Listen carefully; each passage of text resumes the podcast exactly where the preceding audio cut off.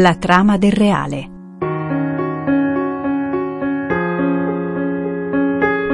Catechesi di Don Fabio Rosini sui primi undici capitoli della Bibbia.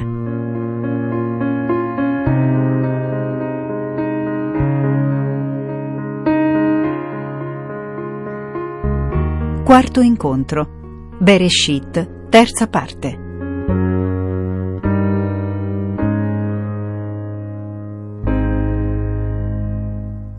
Caro saluto da Monia Parente, ben ritrovati all'appuntamento settimanale con le catechesi di Don Fabio Rosini. Lascio subito la parola a Don Fabio, ci ritroviamo in chiusura per un breve saluto.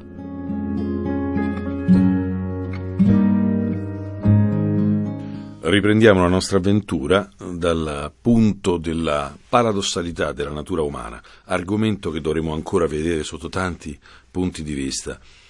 Abbiamo appunto nella fine del capitolo primo la creazione dell'uomo prima del settimo giorno, il giorno dello Shabbat, del riposo, dove compare questa doppia realtà. Da una parte questa proclamazione di Dio che creò l'uomo a sua immagine e dall'altra, dopo aver affermato il suo dominio, il suo essere signore di tutto quello che è il creato, dire ecco, io do ogni erba che produce eh, seme e che è sulla terra come cibo, cioè l'uomo ha questa condizione no, di mh, mm, vivere fra queste due realtà, come abbiamo già sottolineato, vivere con una uh, caratteristica, un, una sagoma di grandezza e delle necessità identiche alle necessità degli animali che lui domina. Siamo nel campo appunto del mandato dell'essere uomo. Questo mandato è in due parti. A sua immagine, a immagine di Dio lo creò appunto, e poi dice siate fecondi e moltiplicatevi, cioè ha una identità e ha una attività, ha una missione, ha qualcosa da fare. L'uomo in quanto immagine di Dio, realizza questa immagine in quale sua attività? Siate fecondi e moltiplicatevi, riempite la terra, soggiogatela e dominate sui pesci del mare, sugli uccelli del cielo e su ogni essere vivente che striscia sulla terra. Vale a dire, da una parte la fecondità, dall'altra parte il governo. L'uomo ha questa immagine che si realizza nel suo produrre vita, nel suo creare, diciamo così, per quanto lo eh, riguarda, altra vita. Mm, l'uomo che appunto ha questo, ha questo dono di esistere, esiste per far esistere, esiste perché qualcun altro viva la profondità di questo è abissale perché di fatto noi eh, abbiamo il rischio di pensare che la cosa più importante è essere vivi. No, qui quello che compare non è mh, l'ho creato a immagine mia, ma eh, gli do un comando. Essere a mia immagine vuol dire creare la realtà dell'esistenza altrui. Questo ha tanti aspetti e noi leggiamo da cristiani questa, questo testo, non eh, in quanto semplici analizzatori di un testo che potrebbe essere un testo qualsiasi, no. Per la nostra fede è molto importante che tutto ciò che spiega il Signore Gesù Cristo è radicato nell'Antico Testamento, nel paradigma dell'Antico Testamento e quindi ne deriva che qui c'è qualcosa di molto più profondo che non il già grandioso e meraviglioso fatto di generare altri uomini, che pure è la letteralità del testo. No, qui si tratta di generare la vita di tanti altri, di dare la vita per molti, di procurare la vita altrui, ma curiosamente attraverso un atto di governo, cioè l'uomo ha una condizione di eh, dominio. Il suo dominio è per la vita. Il potere dell'uomo, le sue qualità, le sue caratteristiche, la sua capacità di essere simile a Dio, eh, di portare la sua immagine stampata nell'essere e di avere questa grandezza, è finalizzata alla vita altrui, cioè il governo non è un governo per il potere, ma è un comando di Dio per realizzare la sua immagine, lui che nel suo potere ha creato l'uomo. Allora l'uomo governa il mondo per la vita, tutto è per la vita. Infatti anche dobbiamo considerare che questo dominio non è uno spadroneggiamento. Come, grazie a Dio, questo viene sottolineato da sempre, ma anche recentemente una forse maggior sensibilità all'argomento della distruzione del creato, noi abbiamo sempre avuto chiaro che il nostro dominio sulla terra non è un dominio di possesso, ma di responsabilità. Noi rispondiamo del creato, cioè è Dio che ci ha detto amministra il creato, ne risponderemo a Lui, secondo la sua natura, Lui che è il creatore, Lui che è l'origine di tutte le cose che noi amministriamo, noi non possiamo calpestare, espropriare, eh, sfruttare, esaurire questo mondo. Noi siamo chiamati a governarlo secondo l'immagine di Dio che è Dio della vita, secondo la vita, secondo quello che è il bene. Chiaro che c'è nitidamente una gerarchia nella realtà, cioè l'uomo è il signore di tutto ciò, è l'amministratore autorevole del creato, lo è obiettivamente, lo è fattualmente, perché noi possiamo pure pensare di metterci sulla pari del, delle altre specie, ma noi possiamo provvedere alle altre specie, le altre specie non provvedono a noi. Noi possiamo far del male, ma anche far del bene. Le altre specie questo non ce lo fanno, né nel bene né nel male. È chiaro che noi abbiamo una responsabilità maggiore perché abbiamo un'autorità maggiore. Ma questa realtà qui è il, il, discorso di perché noi abbiamo delle qualità, perché un bimbo nasce e ha la propensione per l'arte, un altro ha la propensione per uh, lavorare con le sue mani e fare cose belle, una donna nasce e ha un istinto verso la scrittura straordinario, una donna sa uh, organizzare bene le cose, e che così uomini, donne che sono dotati, no? Dico, perché? Per la vita sempre solo per la vita. Quando questo diventa fine a se stesso o addirittura per la morte, noi stiamo tradendo la nostra immagine. Allora noi abbiamo un'identità che ci chiama in, questo, così, dire, in questa meditazione a riprendere ma sto usando per la vita le mie qualità o le sto usando per il mio ego? Vivo per vivere o vivo per far vivere? Amministro per alimentarmi o amministro per alimentare, per eh, curare, per far crescere il mondo e le altre persone.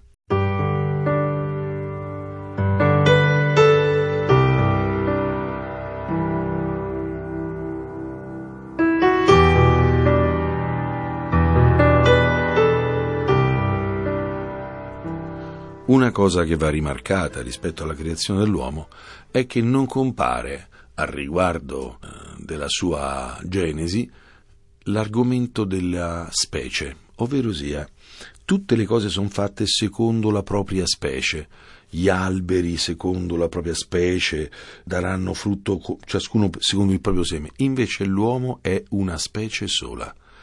L'uomo è l'uomo, punto e basta ogni uomo.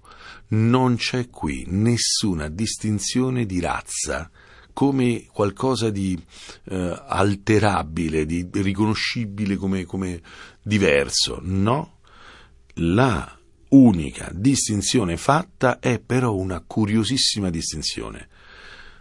E Dio creò l'uomo a sua immagine, a immagine di Dio, di Dio lo creò, maschio e femmina li creò. E qui passa sorprendentemente al plurale, ma è uno solo. L'uomo è maschio e femmina, è uno, ma è maschio e femmina. Ovvero sia, la vita sarà generata da questo incontro fra maschio e femmina.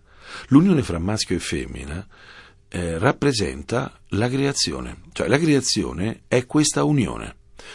Ehm, è chiaro che è stato rimarcato anche dal Magistero di San Giovanni Paolo II questo messaggio così bello, così straordinario, questa prima creazione come il matrimonio che compare qui eh, latente, l'unione fra uomo e donna che infatti verrà mm, annunciata anche dal capitolo eh, seguente, è questa realtà per cui si è nella verità eh, dell'essere immagine di Dio quando si è in questa sintesi, quando si è in questa logica che la logica sponsale, speculare, frontale fra uomo e donna. Ovvero sia, tutti noi, per la natura umana che ci viene donata da Dio, siamo chiamati a stare dentro questo testo. Allora uno potrebbe dire, ma tu che parli sei un prete, ma che stai dicendo? Non ti sei sposato, hai rinunciato a questa immagine? Niente affatto. La dimensione più autentica della missione eh, del ministero sacerdotale è una missione sponsale, è una missione di padre e di sposo all'interno di una oblazione sponsale verso la Chiesa a immagine di Cristo. Se l'immagine di Dio è Cristo, se la realtà, la verità di Dio, Dio eh, è stato rivelato in Cristo, questo uomo che dà la vita, ed è vero Dio, è vero uomo, e dà la vita per tutta l'umanità, si riproduce in ogni missione. Allora nessuno di noi può scappare da questa sfida, la sfida di essere sposo o sposa, la sfida di vivere le cose come un dono di sé intimo, profondo, globale, reale, per realizzare l'immagine di Dio. Cioè, se io non amo nessuno, non realizzo me stesso non solo perché ciò mi frustra, perché la più grande gioia umana è l'amore, ma perché proprio nella mia costituzione ci sta di cercare la mia sposa, di cercare mh, colei che devo amare, ovvero sia chi devo servire? Come sposo concreto di una donna eh, nel matrimonio, come mh, mm, servo della Chiesa, come ministro del sacerdozio di Cristo, come magari in quanto donna, come mm, sposa dell'umanità sofferente, come eh, servizio alla comunità cristiana, tutti siamo chiamati alla sponsalità non si può scappare da questo appello, che infatti è l'immagine della generazione della vita. Non cresce la Chiesa se non ci sono uomini e donne che se la sposano, che la servono.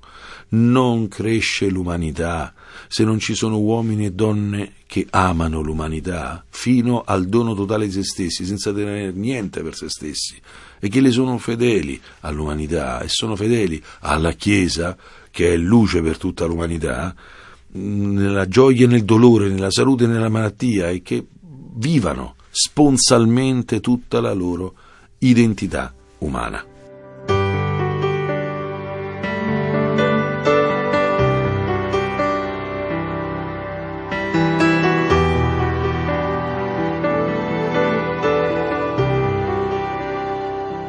Notiamo un'ulteriore cosa rispetto a questa missione della fecondità e del governo. Questa missione è una benedizione. Dio li benedisse e disse loro siate fecondi, moltiplicati, vi riempite la terra e soggiocatela. È una benedizione, cioè non è un obbligo, è uno stare nel rapporto Dio-uomo dove Dio benedice l'uomo. E la benedizione per noi, sappiamo, mm, non è semplicemente un, un rito, non è semplicemente il fatto che uno ha la dotazione di un, di un, placet eh, dal cielo, no, è un'onda di grazie, la benedizione è, eh, noi pensiamo a un salmo che dice anche la prima pioggia ammanta la terra di benedizioni, certo, la pioggia per eh, il popolo ebraico era cosa estremamente preziosa e rara in un mondo semidesertico, e cosa succede? Che la pioggia arriva e produce frutto. Allora la benedizione è un po' come la pioggia, cioè arriva la benedizione da Dio e io posso vivere. Mm, è vitale la benedizione di Dio. La maledizione, infatti, equivarrà alla morte. Allora, che succede? Che il comando di essere fecondi e di governare, cioè il produrre vita, che è la nostra chiamata, e l'esercitare le nostre qualità nel governo, sono una benedizione di Dio, sono una sua dotazione. Tutto ciò è molto importante perché è una condizione benedetta quella dell'uomo. È un mandato che implica una strana, curiosa condizione, per tornare un pochino al tema precedente. È un dominio, ma è un dominio ricevuto. Cioè è un dominio, è un'autorità, ma questa autorità deriva da chi ce la dà tagliando la matrice benedetta da Dio di questa autorità, l'autorità diventerà eh, l'ombra di se stessa, l'autorità diventerà la parodia di se stessa, diventerà autoritarismo, perché quando l'uomo non è più sottomesso a Dio non sa più sottomettere le cose in maniera equilibrata, perché la sottomissione a Dio è sana, è benedetta, è benedizione. La sua opera di governo, se non deriva dalla maledizione, diventerà aggressione, non più ulteriore consegna di benedizione. Altro è chi ha autorità su di me perché in questo mi fa lavorare meglio, mi consente di, di, di, fare le cose più belle, altro è chi ha autorità su di me per avere semplicemente spadroneggiamento, per esercitare il culto di se stesso. Quindi il dominio dell'uomo è un dominio ricevuto. Tutti i doni dell'uomo sono doni ricevuti.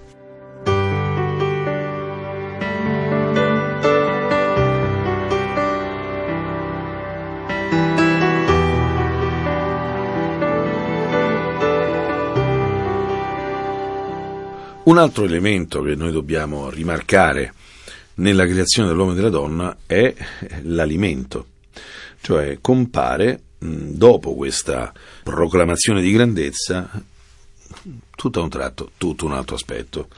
Poi Dio disse, ecco io vi do ogni erba che produce seme che è su tutta la terra e ogni albero fruttifero che produce seme saranno il vostro cibo a tutti gli animali selvatici, a tutti gli uccelli del cielo e a tutti gli esseri che strisciano sulla terra, nei quali ha alito di vita, io do in cibo ogni erba verde. Viene detto proprio esplicitamente, guarda che mangi come tutti, guarda che tu hai un potere, ma mangi come tutti gli animali, ti mangi le stesse cose.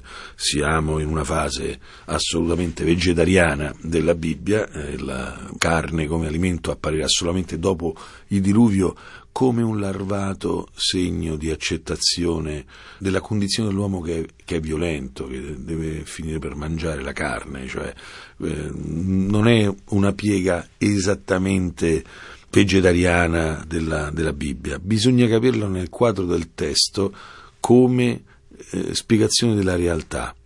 Eh, dobbiamo ricordare che sempre tutto questo è un racconto dell'origine fatta dopo che tutto quanto è avvenuto e non eh, come se ci fosse un racconto, una cronaca del momento, è una lettura del presente. Si parte, cioè si legge questo testo dal fatto che uno mangia carne e però mangiare carne implica eh, uccidere la vita, va da sé.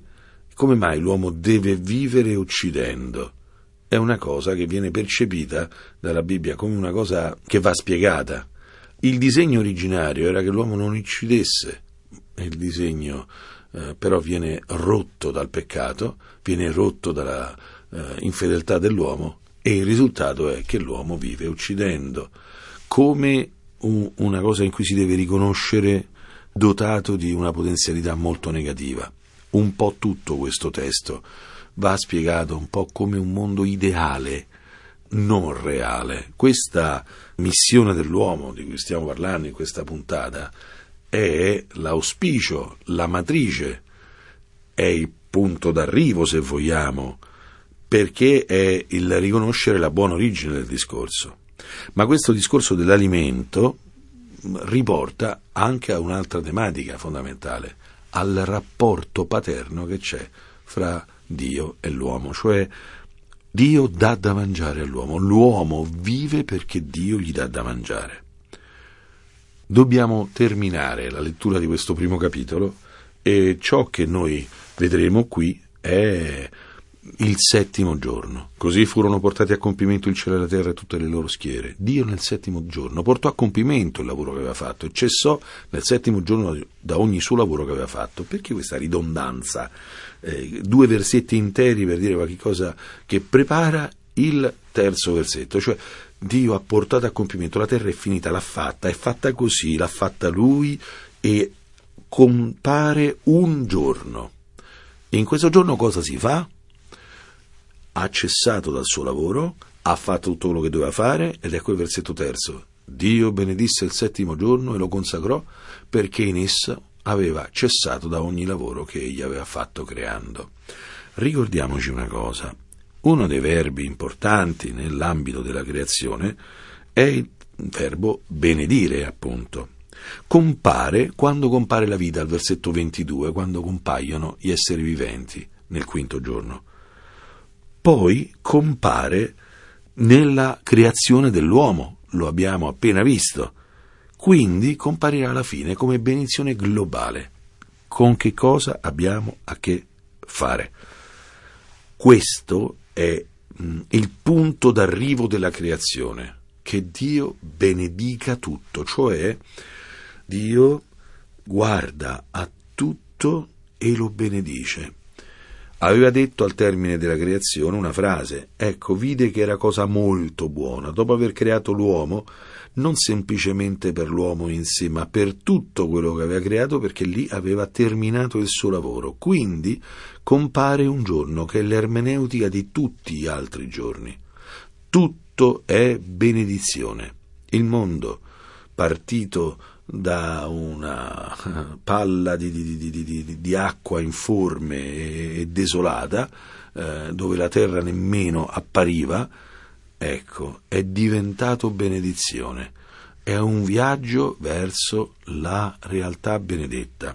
Dobbiamo capire tutta la vita a partire da questo. La chiave di tutto ciò che noi stiamo spiegando, di tutto ciò che eh, sarà narrato in questo enorme libro che è la Bibbia e di cui questo è il primo capitolo, è il primo tratto, è un ciclo settimanale che termina in un punto, che dà la chiave di tutto. Tutto è benedizione. Dobbiamo lamentare che certe volte noi partiamo da una visione negativa della realtà. Anche all'interno della nostra spiritualità patiamo approcci che non ricordano questo elemento chiave, imprescindibile. Noi siamo in un mondo benedetto, l'uomo è una cosa meravigliosa e benedetta, la realtà è bene, il mondo è pieno di benedizione. Il mondo può essere forse difficile, può essere forse un po' complicato molto, può essere talvolta o forse spesso incomprensibile, ma il mondo è benedetto, la vita è benedetta, la nostra esistenza è benedizione.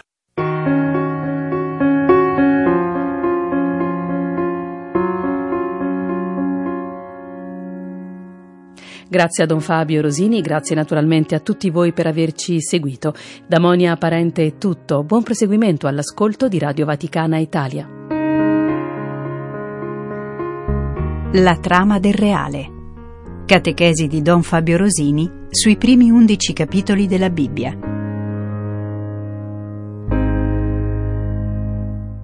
Quarto incontro. Bereshit, terza parte.